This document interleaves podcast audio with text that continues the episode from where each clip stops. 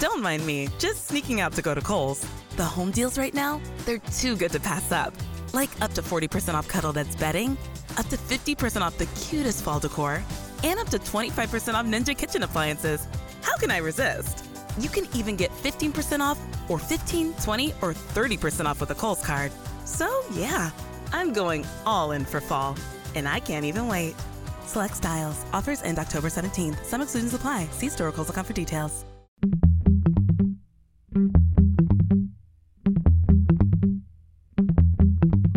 You know I'm right. Nick Durst here with Joe Calabrese. And Joe, our guest today, I think it's just perfect. We got St. Patrick's Day coming up soon, and nobody knows more about St. Patrick's Day than him. Absolutely. We're going to talk about his St. Patty Day experiences. Uh, he's currently a broadcaster for the Philadelphia Union, and he uh, previously covered soccer for a long time on ESPN. Uh, we're somebody he's somebody that we're really really happy to have on. We've never really had a, uh, a big soccer announcer here too, so uh, this is going to be a, definitely an experience for you and I. Uh, Mr. Tommy Smyth with a Y, not an I. Tommy, thank you for joining us today. How are you? Thank you, Joe. Thank you, Nick. And uh, you know, you said the Philadelphia Union. As always, I need to plug in the mornings. I do uh, grumpy pundits, and I'll tell you one thing: I do be grumpy in the morning. We do it on Sirius XM seven uh, from nine o'clock till noon, six five days a week. There you have it. Make sure you tune into that. And this interview is going to be a bulge in the old onion bag. We're really excited to have Tommy on here with us. Tommy, let's let's take you back to uh, your childhood. Growing up, uh, obviously, it's a birthright for, for everybody in, in Ireland or the United Kingdom to play football, or as we call it here, soccer. Uh, when did you start playing, and how did you fall in love with the game? Well, actually, we call it soccer too, so you're okay. Oh, okay. Um, okay. I, I, come from a very small place in Ireland called Knockbridge. It's about four miles from Dundalk soccer would not be the number one sport there, as soccer is not the number one sport in Ireland. Uh, Gaelic football is actually the number one sport in Ireland.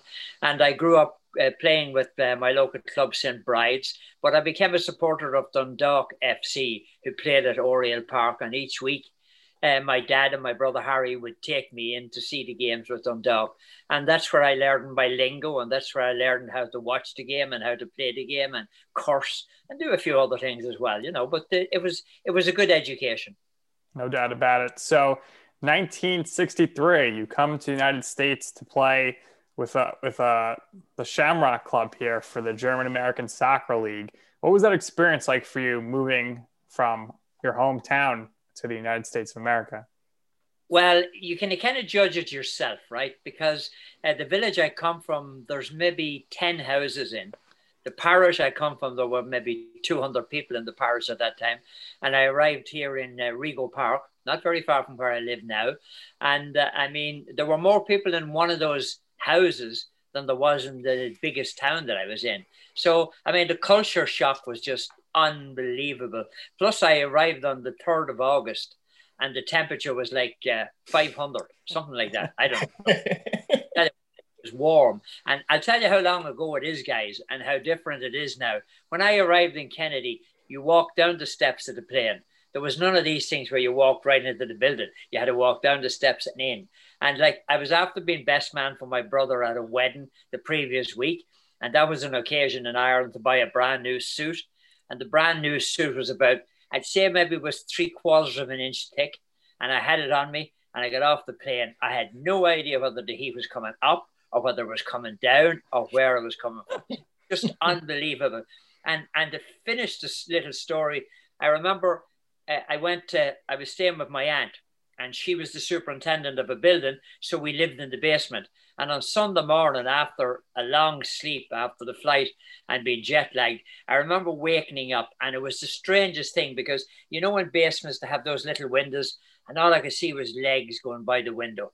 And I said to myself, Oh my God, I'm dreaming. This can't be true. But it was, and I'm here since. Thankfully. Uh, so I wanted to ask you about the communication barrier because obviously the way we word things here, the terminology that we use, uh, slightly different from most places in the world. Uh, judging by your previous work, obviously that was never really an issue for you. Uh, but when you first came over here, were there were there things that uh, you had to, to say differently?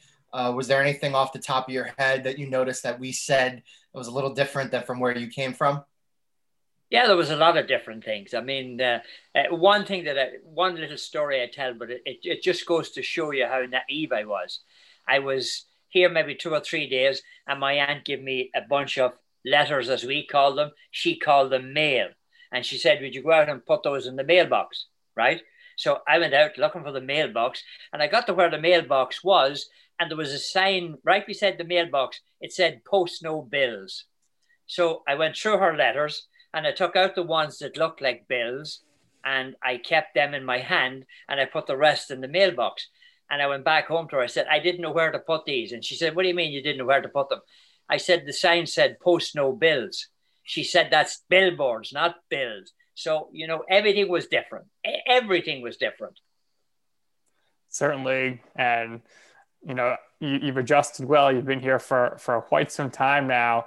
Longer How, than you yeah, absolutely. How often do you uh, do you head home to Ireland? Well, before this pandemic happened, I generally went home twice. I go home every year for Christmas. See, it's funny, you still say home. After 57 years here, it's still home. But uh, and I always go every summer. I go for the the Galway races. I'm uh, a keen horse player.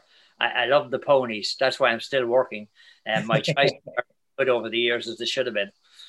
Absolutely.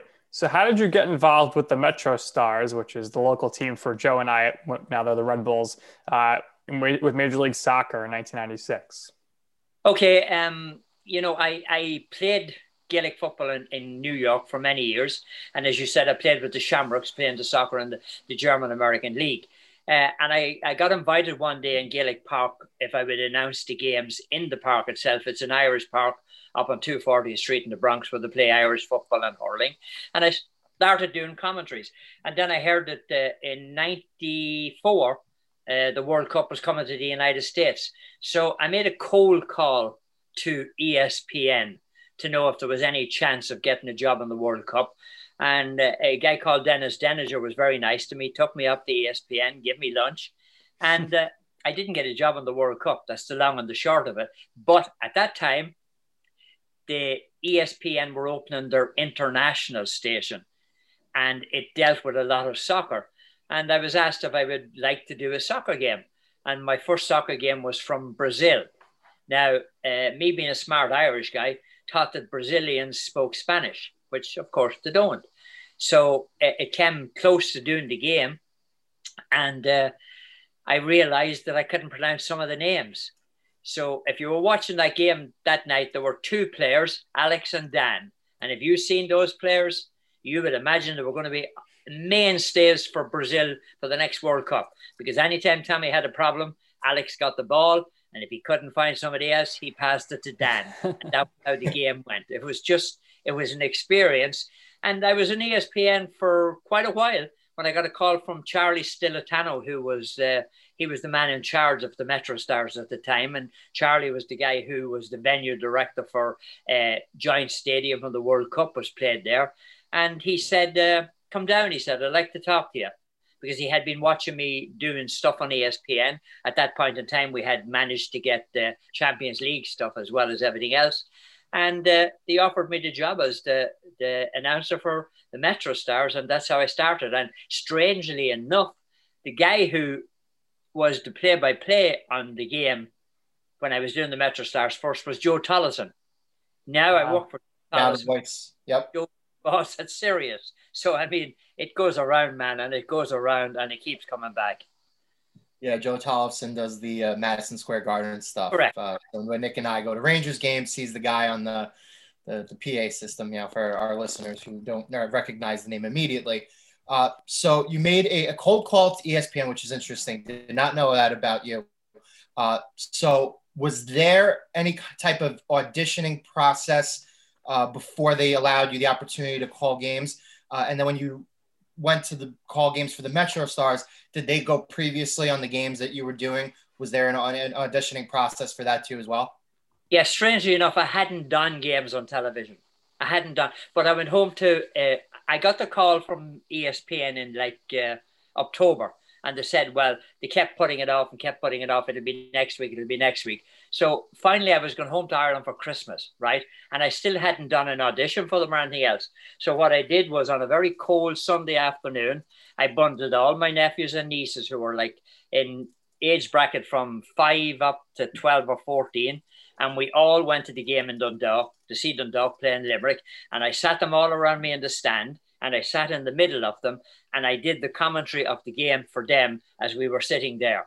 Now I knew if I can satisfy these bunch of little you know whats, I'd be fine. So it went well. They thought it was great. I came back and ESPN just called me and said, okay, you're doing a game Santos against Guarani.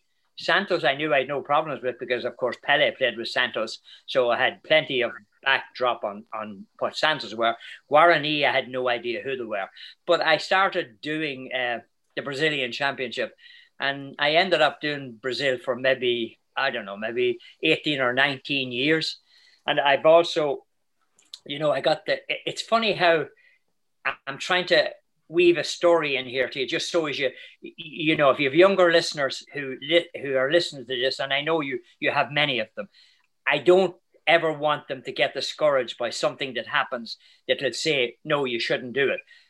You know, at one point when I was doing the Brazilian Championship, I got a call from the Big Ten in the US. And a guy told me, Oh, we're going to put on a college game every uh, Wednesday. He said, We'd love to have you come and do the games. He said, wow. It'd be great. And I said, Sure. And my wife, Tressa, who's also Irish, we discussed it. I said, This is going to be great. I'm going to travel around the country. I'm going to see all these college campuses and I'm going to be on television every Wednesday. I said, This is fantastic. So this went on and on. You know how it is in television mm-hmm. and radio. And finally, I called the guy and I said to him, Hey, what happened to the big job I was getting? And he said, Well, I'm sorry, he said. I have to tell you, he said, they decided to go with Desmond Armstrong, who was already had played with the United States and was a college graduate. They said, seeing as how you have no college affiliations or anything, they thought it would be better to have a, one of their own. Now, to say I was devastated was just putting it politely. I could call it a lot of other things. And that night, myself and my wife said, Oh my God, what? What? So on the next day, I go to Bristol to do a game, which I did an awful lot of games off the monitor in Bristol. And as I walk into Bristol, the big boss shouts at me, Smitty, that was all I ever got up there. Come here. And I said, okay. Now I said to myself, I'm in trouble. Now he said, I've good news for you. I said, what's the good news? He said, we just signed the Champions League. And for those guys who don't know what the Champions League is, the Champions League is the biggest championship that's played in Europe it's the champions of all countries come together for such a big occasion, and it is a really big occasion. He said, We've signed it. He said, You're going to be the number one analyst. And the irony of the whole thing was the Big Ten job was going to be on a Wednesday, Champions League was on a Wednesday. So, had I signed the contract with the Big Ten, I would have missed out on the Champions League. And I, to, to show you how important it was, I have announced 19 Champions Leagues from every capital in the world since then. So I would have missed out all on that. So sometimes when the door closes, the other one opens, and you need to get in very quickly. Yeah, everything has has a way of working themselves out. And it's funny you mentioned you, used to call you call a lot of games off the monitor in Bristol. And for your peers in the broadcast industry, that's a new thing they've had to do the last 12 months. However, you you've been used to that, right? Because you are, usually you're always doing the games from stateside. Yeah, I've uh, you know I, I've been known in in a year to do 250 games. 250 soccer games in a year, which is incredible. I mean, we would do two, maybe three games a day. And I got very used to it. I mean, we did go to occasional games when the game was big enough, they would send us. But like everybody now is finding out, and you're going to, I'd say after this pandemic, uh, television stations are going to say, hey, we can save a lot of money. It costs a lot of money to send people to games and get them to do the games. And if you get people who are good enough at it, the quality, like my friends used to always say to me, "Oh, Smitty, you were in Athens the other day. How did you get back so quick?" or in uh, Moscow. sure, I was. And to be saying, "Oh, you must have millions of travel miles." Yeah, yeah, sure. I could buy a hotel with the miles I have. It's funny. You mentioned Pele. I, I wanted to know if you remember or if you were here in the area at the time when he played for the New York Cosmos, because the Cosmos were huge. They were, they were the most popular team in New York. Uh, this is a time where the baseball teams and the NFL teams weren't too well. And the Cosmos really took over for that, that two year period there where he was here. Not alone was I here, the first night that he played in Randall's Island, I went to the game and didn't get home till four o'clock in the Ooh. morning wow. because the traffic, nobody expected that the amount of people that showed up was going to show up. And if you've been in New York and you know the Triborough Bridge, that's where Randall's Island is. It's at the bottom of the Triborough Bridge. And that's where the stadium was. And to get out of it was a disaster. In fact, there's a story told about that night that not an awful lot of people know. When they were televising the game, it really looked really nice. The, the ground looked perfect and everything. Most of that ground was dirt and sand, and they actually sprayed it with green paint. so when you seen it on the television camera, it looked like it was a beautiful green field. But that was the start of it. And I mean, I, used to go to the the Meadowlands then when when the Cosmos went there, and the guy I do I do Grumpy Pundits every morning with a guy called Rodney Marsh. Rodney was one of the big stars of the NASL. He played with Tampa Bay. He came from England. He was he played with the English team. He captained Manchester City. He was on Queens Park Rangers. So Rodney was very well known in America. Came here, play with the Tampa Bay Rowdies, and New Yorkers hated him. They, I mean, they hated this guy. He had big blonde hair, and he scored goals like they were going out of style. And he was the most arrogant, you know what, and he still is. I have to deal with him every morning just in case he's listening. But you know, it, it was it was a great time for soccer. The problem was that you know, I suppose the, the thing was that there wasn't enough of people to support the league. Everybody says the Cosmos ruined it. The Cosmos didn't ruin it. It was when the Cosmos went to other places and they couldn't get. I mean, the Cosmos could play in New York and play to a full house every night.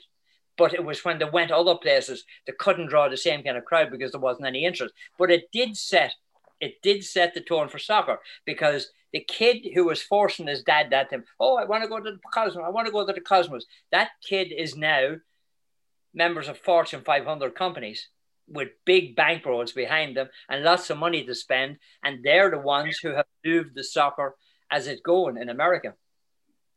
Yeah, it's certainly Cosmos made a, a, huge impact for American soccer. And who knows where it would be at today if, if that team didn't have the success it did. You've obviously broadcast so many matches, tournaments. Uh, what would be your favorite matches you've broadcast, and what are some of the most memorable moments of your broadcasting career? Okay, I would say probably my favorite moment. Well, Manchester United against Bayern Munich in uh, 1999 in uh, uh, in Spain. It was the Champions League final. Bayern Munich led a goal nil until there was two minutes left in the game, and Sir Alex Ferguson took on two subs. Ole Gunnar Solskjaer, the man who's managing Manchester United at the moment, and another lad called Teddy Sheringham. And the two of them scored goals in the last two minutes and they won the biggest prize in Europe. That, that was unbelievable. I was also in Istanbul the night that uh, AC Milan led uh, Liverpool 3 0 at half time, and Liverpool came back and beat them in the shootout to win again, to win the Champions League. But I suppose my undying memory will be in Giant Stadium when Ireland beat Italy when the Italians came out and said, "Hey, how come it's all Irish people that's here tonight? I thought it was supposed to be Italians." and I mean, we had no chance. We were one to we we were a hundred to one against, but Ray Houghton scored a goal, and that was the end of the story. We made a stand up. So, but there's been so many great moments. I mean, it's just. Uh, I mean, I've seen Ronaldo, I've seen Messi. Uh, you know, I've interviewed Beckham, I've interviewed Pele. I was very lucky. I was, I mean, I, I am so lucky. I mean, when anybody asks Tommy Smyth, about the American dream. I just say, if you don't believe in the American dream, you've no right talking to me because I lived, I achieved, I managed to get the American dream. And the American dream turned me into one of the best known sportscasters in the world.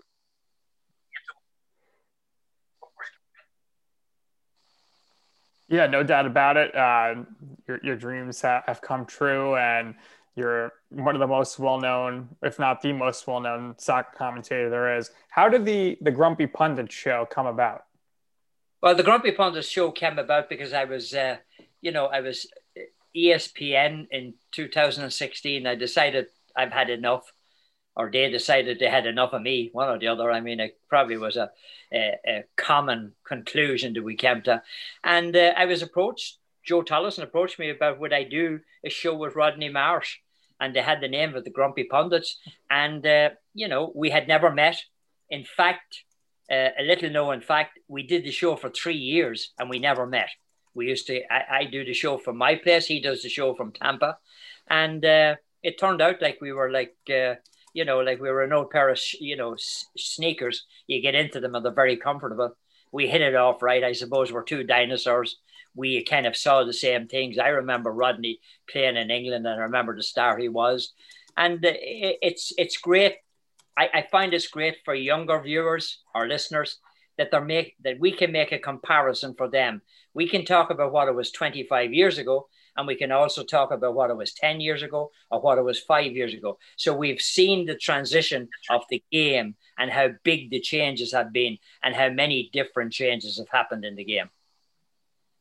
So I wanted to ask you because uh, with football, there are so many places around the world, and uh, when you when you grow up and you you live here, obviously Nick and I we're, we're huge fans of other sports like you know football here. We both love hockey here, uh, but a lot of our places don't really have like the rich history that some of these venues across the world, especially in Europe. Uh, so I wanted to ask you, what do you think uh, is the the best venues to to watch a game? Uh, I have a cousin who is a huge Man U fan, so obviously he's been to Wembley Stadium and uh, loved it there, and there's all that history there. Uh, but I mean, outside of Wembley, because that's always one of the first places that are mentioned. What would you consider some of the, the best venues out there to watch a game in? And is there any one in particular that you had the privilege of going to that you would consider your favorite? Yeah, well, you know, just something else here that I need to tell you. For the past three years, I have been the Amazon voice of the Monday of the Thursday night, night football. Yeah. Right now, so I'm a big NFL fan. I was an NFL fan when I came here. I'm a huge Giants fan. To me, there's no place like Giants Stadium. No place like Giants. Yeah, and I'm a huge Rangers fan too. You know, I go back to Mark Messier and all those guys. So I'm a Knicks fan. Like I'm a New Yorker that has an Irish accent. Just that, there you go. um, obviously around the world, as you said, Wembley and places like that, or the Maracanã in Brazil, where you know they can practically hold two hundred thousand. But when you go to the big house in Michigan and there's one hundred twenty thousand people there, I'll tell you one thing: it's pretty hard to beat it. Or if you go to South Bend in Indiana and you go to the home of the Fighting Irish, I mean, on a day when there's a game on, those places, every place has their own kind of. There's a vibe to every place. Um, I, I would say the most enjoyable place I've been in is the Bernabeu in uh, Madrid. That's where Real Madrid play. And there's just something special about the stadium. But there's just so many great stadiums. And we have a stadium in Ireland called Croke Park that holds 87,000 people. It's considered one of the best stadiums in the world. It's where we play again Gaelic football and hurling, and occasionally they play soccer there. That that is a very special place for me as well, obviously be, because I'm Irish. But there's just just so many places. But I'll take a spot in Giant Stadium any Sunday that anybody can give me a ticket. That's the problem. There you go, very expensive ticket there. Oh. How do you how do you differ your preparation for a broadcast between a soccer match and a, a football game, Thursday night football games? You know, it's it's one of the things that that amazed me when I started doing the Amazon because, like, over the years we have scrounged for information, even though soccer may be the most uh, played game in the world.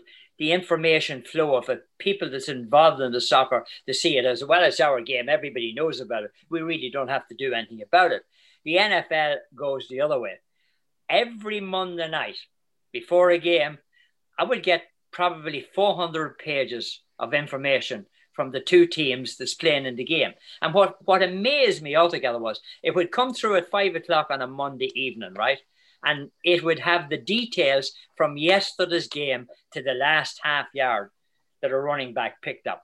It, it's, it's unbelievable. I mean, their system of, uh, you know, getting information out to people, it, it has to be the best in the world. I mean, if there were a spy organization, they would be unbelievable because the information to come up with. And it was just the problem was, you know, so much information and so little time because I'm doing Grumpy Pundits for four hours or three hours in the morning, so I have to prepare for that. And even on a Thursday, I would do Grumpy Pundits in the morning, and then I was away to do an NFL game. But I would pick and choose my spots as to what I needed. Uh, I, I like to think I'm a good storyteller. I like to think I recognize a good story. And I always look at a game from the fans' view. I, I mightn't have been, I, am certainly not as well up to date with the X's and the O's, but I know that, you know, uh, I, I keep trying to tell that to, to. Today, I want to tell you about a simple way to get all the entertainment you love without the hassle. Direct TV Stream brings your live TV and on demand favorites together like never before, which means you can watch your favorite sports, movies, and shows all in one place. And the best part? There's no annual contract. So stop waiting and get your TV together with DirecTV Stream. You can learn more at directv.com. That's directv.com. Compatible device required. Content varies by package. COVID 19 is still around, but that doesn't mean the Army ROTC programs are not there for you. Earn scholarships for school and pursue the career you want. The Leadership Developing Army ROTC classes will give any full time student the focus and resources that can open doors down the road. Start sharpening the skills that will carve out your future today. Learn how at goarmy.com/rotc. Army ROTC now accepting college scholarship applications. Visit goarmy.com/money for college. Announcers when I'm talking to them all the time sport is not intended to be a religion. It's supposed to be somewhere where you get away from what you're dealing with.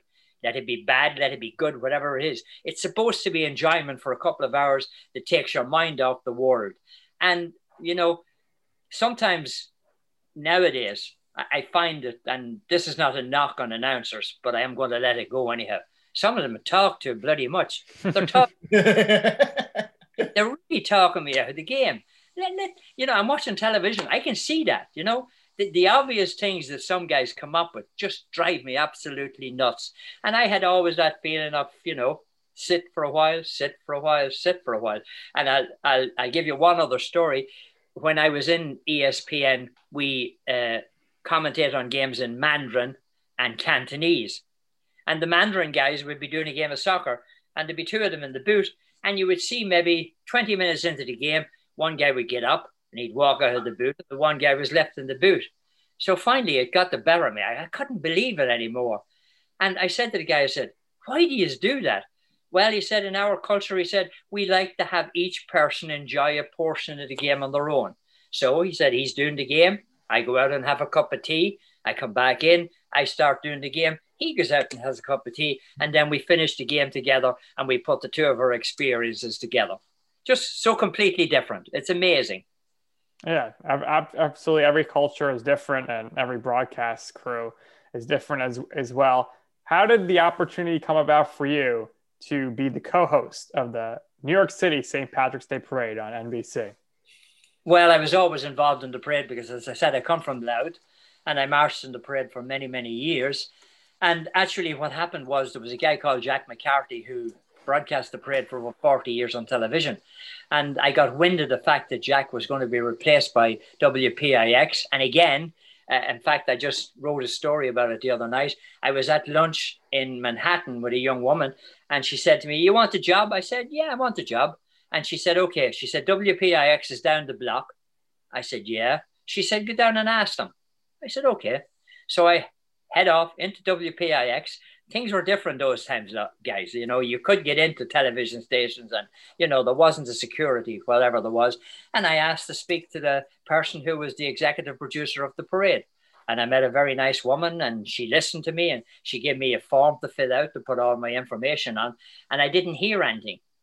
So they announced then Jack O'Herlihy and Andrea McArdle. Andrea, of course, who was a star on Broadway in Annie, they were going to do the parade. So as luck would have it, a guy called me, he said, You want to walk on the line of march on the parade? He said, You'll be down there. He said, just make sure the people keep moving because I had been involved in the parade for 40 years. And I said, Sure. And about the parade was maybe on an hour and a half. And I hear this thing on the on the radio. It said, Tommy Smyth, Tommy Smyth, please report to the announce booth. I didn't even know where it was. And I was at 59th Street and the announce booth was at 64th Street. So I figured they were just changing where I was going to be standing. That's all. And I get to the announce booth, and the woman who I had met in WPIX was standing waiting at the bottom of the steps, and she said, "Oh, we want you to do a spot." She said on the on the show, and I was, I mean, I was mortified. You know, really, St. Patrick's Day, there's only one station in the world carries it. There's millions of people watching it. And here I am going to do a spot on it. And I hadn't done it. I wasn't an ESPN at this time, remember. I was mm-hmm. still only, I was a house painter. I was painting houses in Long Island at this point in time, right? So I go up and Andrea McCarroll is there. She starts and she does an interview. And I got from the tone of what was going on that things weren't going too well you know, because there is a certain knack to the St. Patrick's Day parade. And if you don't know the parade, it's very difficult to get it across to people because there's no floats, remember. People always say, oh, the floats in the parade. There are no floats in the St. Patrick's Day parade. There's bands and people, and bands and people, and get cops and firemen. Mm-hmm. That's all that's in the parade. So we did a segment, and I was getting up to leave, and she said, uh, the woman said to me, she said, could you stay for another? You know something? I've stayed for 29 years. I've done 29 of them. I'm waiting to do my 30th. Couldn't do it last year, no parade. Can't do it this year and either. So hopefully I live long enough that next year, when all this is all over, I will get a chance to do my 30th St. Patrick's Day parade on television. Yeah, congratulations. Uh, I want to ask, what is your favorite uh, Irish dish? I don't want to say St. Patrick's Day dish, but uh, what is your favorite Irish dish? Also, and what are your favorite uh, pubs or restaurant spots? Uh, yeah, I, am not a big drinker, so I mean, the pubs I would go to is I go to watch. You know, I go to watch games in them. Uh, basically, uh, it, it's all over the place. You know, I, I like Rosie uh, Rosie O'Daly's. Um, and I also there, there's a few smaller ones that I like. I mean, there's a friend of mine, uh, Stephen Rogers, has a place on on uh, Roosevelt Island. It's a place called Granny Annie's, it's just opened. Unfortunately, their timing wasn't great, but it's a lovely spot. Unbelievable view of the city. You're down on ground level and you're looking across, and the, the, the, the you know the car comes across on the top on the wire. It's brilliant. So you know that's a fair. My favorite dish. Uh, I don't really. I I love. Strangely enough, sounds stereotypical. Is that the word? Irish stew. Love it. Absolutely love it. I mean, that's what when I'd be away for, I used to, when I was with ESPN, I'd be gone sometimes for two weeks at a time. When I come back, Tress always had the stew ready for me. That was my treat when I came back. Tommy, but, is it is it an American thing to eat St. Pat says it to eat uh, corned beef and cabbage and potatoes on St. Patrick's Day, or do Irish people actually eat that as well? Irish people in America eat it. It came from the fact that in Hell's Kitchen, the people were very poor and what they would do is they would buy a chunk of meat and they would put it in, you know, those five gallon cans for your painting, and they would salt it. And that's how corned beef and cabbage became. In Ireland, the national dish is uh, bacon and cabbage. And the reason for it was that the tenant farmers weren't allowed to have any animals themselves. So when they would have a pig in the back that the boss or the landlord didn't know about, when they killed the pig, they would boil the pig and to make sure they were never caught, they would always pile in cabbage on the top of it because that killed the smell of the meat coming out. So when the if the landlord came around and he looks into the pot, all he sees in there is cabbage and he gets the smell of cabbage. So in Ireland it's bacon and cabbage, and here it's corned beef and cabbage. And if you get it right, it's a terrific meal. No doubt about it. What was your reaction when you were asked to be the Grand Marshal of the St. Patrick's Day Parade in 2008? I'm not sure that there is such a thing as a reaction to that. I mean, uh, you know, you come here a young man like I did, and you arrive in the States and you get involved. And I was involved in the community and I'm emceeing dances and I'm announcing football games. And yeah, everywhere I go, people know me. And John Dunleavy, who was the chairman of the parade that time, called me. It was on my birthday, actually, two years beforehand. And he called me, and we were sitting in the Riverdale Steakhouse up in, uh, in, in the Bronx and he said to me, uh, Would you consider being Grand Marshal? And I said, Come on, John. I said, You're winding me up now. No, no, no. He said, I'm not. I said, You're serious? Ah, he said, Yeah. Well, you know, I was, it was like somebody just took the chair out from under me to think that, you know, uh, the parade, which a lot of people don't realize is 250 plus years and it has gone through wars and everything else. It's been on the streets of New York for that amount of time. And in all the time that has been on there, there never was a person from my part of the world that was Grand Marshal. So here I was being a record breaker. and I was joining a club that only had 250 members each year. There was a grand marshal, and there was very few of them left. I just couldn't believe it because in, the circles I move around in, uh, it's the highest honor that a civilian can get in the United States, man or woman, to be chosen as the Grand Marshal of the St. Patrick's Day Parade. It really is a tremendous honor. And it was, I'll tell you how excited I was, Nick, right? I got up that morning and we were heading for uh, St. Patrick's Cathedral because that's where the whole lot starts, 8.30 Mass, right? And I'm in the bathroom shaving and Tressa comes in behind me and she said something. I don't know. I said, do you see my glasses anywhere there? And she said, yeah, I do. She said, they're on your face. so that was how excited I was. It was just, it was unbelievable. So I wanted to ask you uh, because you have experience doing Major League Soccer games from your time with the Metro Stars and the Union uh, recently. Uh, you've got the opportunity to cover uh, La Liga games, Serie A games when you were with ESPN. Uh, so I wanted to bring up this because I think it's relevant. Uh, NBC announced that the NBC Sports Network is going to be no more, and obviously the Premier League has gotten very popular over the course of the last six or seven years being broadcast on NBC, and there have been uh, many national spots, and uh, you could attribute the rise to some teams uh, like such as Liverpool and Manchester City, uh, and the growth of the game uh, based on their partnership. So now that NBC Sports is no more, it's probably going to be questioned what properties are retained by the, the, the, network. Maybe the Premier League stays there, maybe they go elsewhere. Uh, so I wanted to ask you because you probably have uh, somewhat of a better informed opinion about this than a lot of people do. Uh, do you think that these major European leagues like La Liga, Serie A, uh, Bundesliga, Premier League, uh, do you think that they do a good job reaching out and being able to tap into the American markets?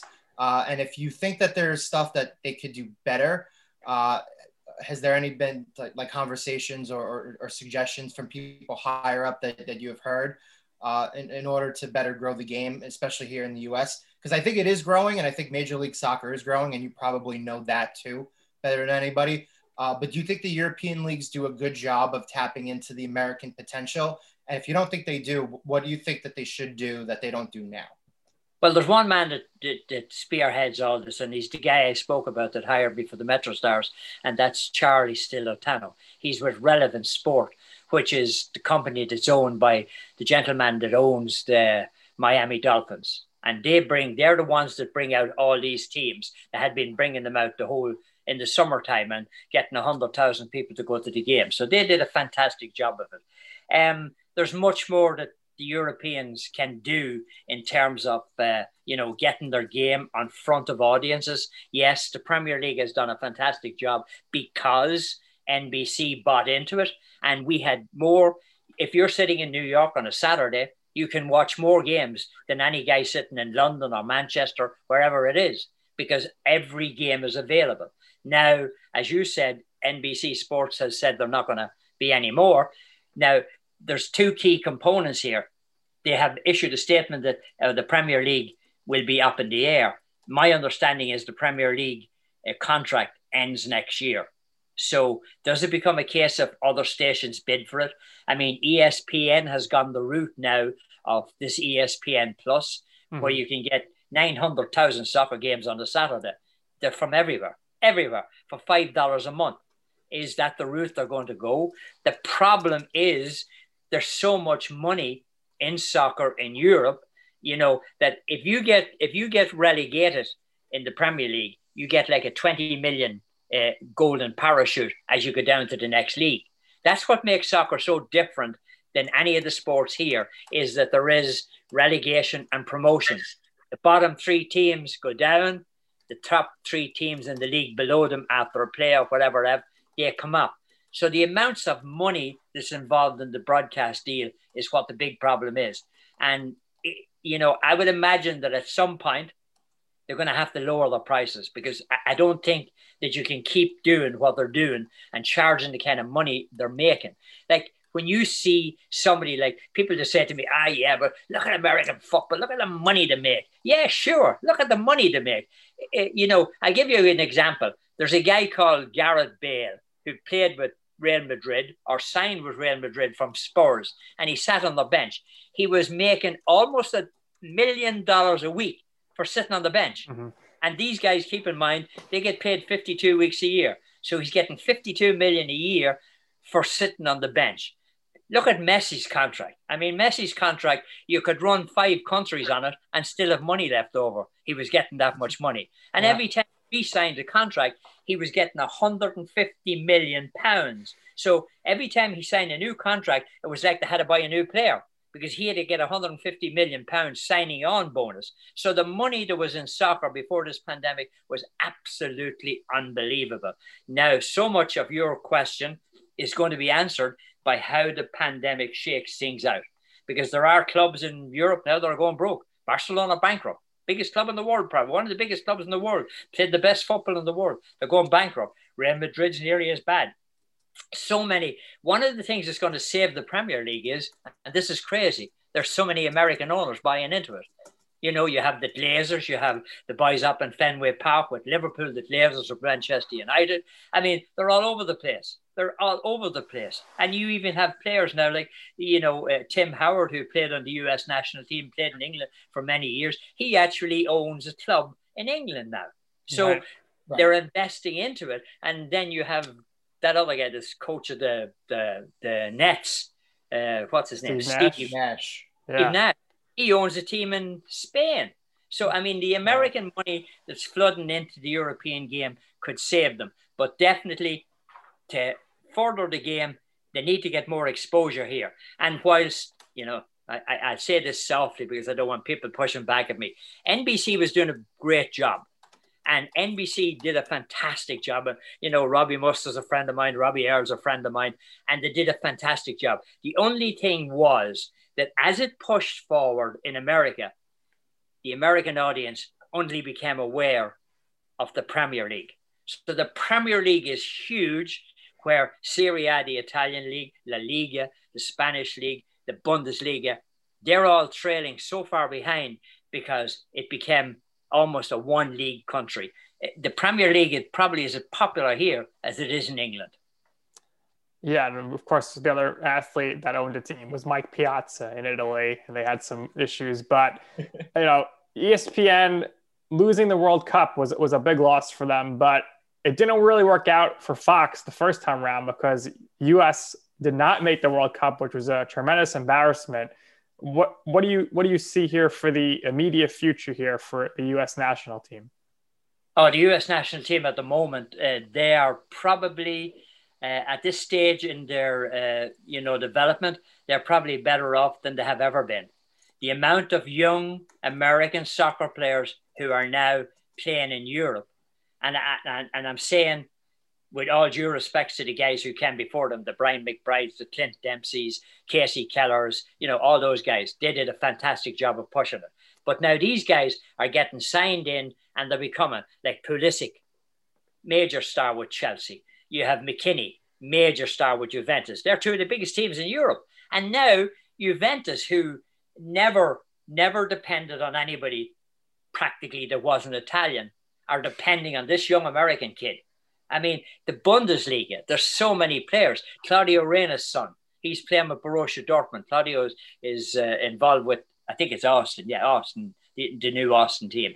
And his son is a fantastic player. So as you go around now, you could put your hand and say, okay, there's 25 players in the US now that are world class players.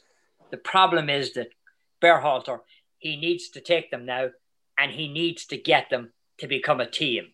It's not good enough to, to win a World Cup. I've always said that the day that the United States say, okay, we are going to win the World Cup, is the day that the United States will win the World Cup because they have the resources, they have the population, they have everything. I mean, people say, Tommy, you're mad. And I said, well, if I told you 10 years ago or 15 years ago that the US were going to win five or six Tour de France, when did you ever see bicycle riding in the US? Yeah, but I know, I know it turned out to be a bad story, but they still nevertheless mm-hmm. won and they had the capabilities. Now, when the US say, okay, we're going to put the funds, we're going to put everything together and we're going to push.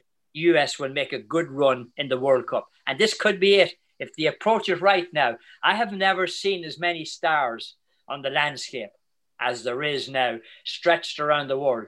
I mean, you have McKinney's after signing with uh, from Philadelphia. He he just signed with Genk in uh, uh, Belgium. You have uh, Aaronson who just signed with Salzburg in Austria. I mean, there's two guys, local guys from Philadelphia. You have uh, that kid went from he, he went from uh, the New York City team. What's his name? Harold uh, Harrison. He went to England and he's he's become a star. So there are young men available to play, and it's a quick case of getting them together now and putting them together and making a team out of them. And that's one of the big problems with international football. Managers don't get enough of time with the players. So you have to be going on what they're doing and you have to be watching what they're doing with their clubs. But when it comes to putting a bunch of individuals together, you know, you may have, I, I always say that you can have 11 individuals who are brilliant. And if you have 11 individuals who are not so brilliant, but are a team, they're the ones that's going to beat the 11 that's brilliant. All good stuff. Uh, and I also agree with you. I think more so than ever, you're seeing American players uh, get to that really high level and be able to go to teams like Chelsea and be able to compete and be the top players at the profession. So uh, everything that you said is totally true. Uh, you know, we thank you for coming on. This was really, really fun. This was really, really knowledgeable. And I think uh, a lot of the answers that you gave, uh, I think, are really great, especially if you're just a of casual kind of soccer fan like Nick and I are when we get you get into it during the major events. Uh, but I do have one last question for you, uh, and, and, I hope you don't take offense to this. but I want to know for somebody who's looking to speak in an Irish accent, do you have any tips? or do you have any uh, nuggets to make it easier? Well, you either got to do one or two things, right? You got to talk real quick, or you got to talk real slow. One of the Cork accent has got to be a singing, you know. Ah, there you are now, boy. There you go now, boy. You know, you have to soften everything at the end. Don't be harsh. Irish accents are not harsh. That's the one. That's the one mistake an awful lot of these movie stars make, and they make a harsh accent. They're not harsh. Irish accents are soft. So just have a soft accent and lift it up at the end. You know, there you go now. You know, oh, very, oh, very, very good advice. Uh, I get your money. Oh no, I can't say that. Sorry. I was going to give out some betting tips, but I, I realized that I'm way ahead of myself. I will say if you are going to bet, I think Manchester United are a good shot at winning the Premier League this year. Everybody tells me City's going to waltz away with it. I think Manchester United are a good shot at it. For our listeners, uh, our degenerate listeners like myself who do gamble, yeah. I am now going to bet Man U to win the Premier League. Uh, yeah. Tommy, thank you for coming on. Thank you for doing this. This us really, really appreciate it. Uh, we always give our guests the last word. So if there's anything else you would like to share, promote, or share, you know, personal story with our listeners, go right ahead. Thank you again for doing this. This was a lot of fun. Now, Joe and Dick, it was my pleasure. Let me tell you, I mean, I love to find people like you who are willing to go out on a limb and do something that nobody else will do and you know you're way ahead of the curve. And let me tell you i always say the bandwagon is moving. And like you said earlier soccer is becoming very popular in america. I'm not going to say that mls is going to win over the soccer population or the sports population in the united states but i'll tell you what the European game and the South American game can. Because when you travel cities in New, New York now, Philadelphia, and you see these kids with Messi jerseys on them, Ronaldo jerseys on them, you know, Wayne Rooney jerseys, you would never see that 20 years ago. I mean, there just wasn't that knowledge. And now the fact that the world is so so close and so together, like you said about the communications earlier, when I came here first, it was to call my mother. It cost me five dollars a minute now, you know, and it was a three day phone call because I would have to call the store and I said to the owner, I couldn't say have my mother there tomorrow because you mightn't see her. I would say have her there the next day. And people used to say to me, uh, you know, you were a cheap son of a bitch, weren't you? And I said, no, no. They said, why didn't you get her a phone? There was a seven year waiting list to get a phone. Now you have the communications where phone calls. I was just on to my brother before I came down to you here, and it was free. And I was looking at him. I'm looking at him back 3,000 miles away. So the world has changed so much. Don't ever be afraid to take a chance. And the one thing I always say to people, young people in particular who are going out into the world trying to get a job, don't let anybody else tell you you can't do the job. Let it be up to you to make a decision that you can't do the job. If you find the job is too big for you, be a man or a woman enough to walk away from it. But until you find it's too big for you, you stick in there and eventually it'll come good. Great advice there, Tommy. This has been a peach of an episode here, a great interview.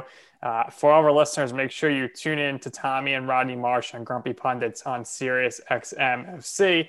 That's five days a week in the morning. And you know, call call Tommy and let him know you, you heard him on this show. He'll be happy to hear that. But that's going to do it here.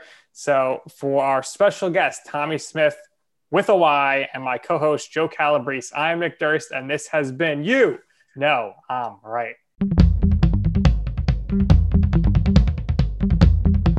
Hear that? That's the sound of someone trying to steal your crypto.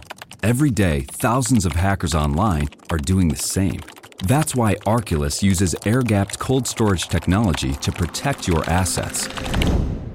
Using our keycard and wallet app to form a protective barrier, Arculus insulates you from hackers and puts control of your digital assets back in your hands.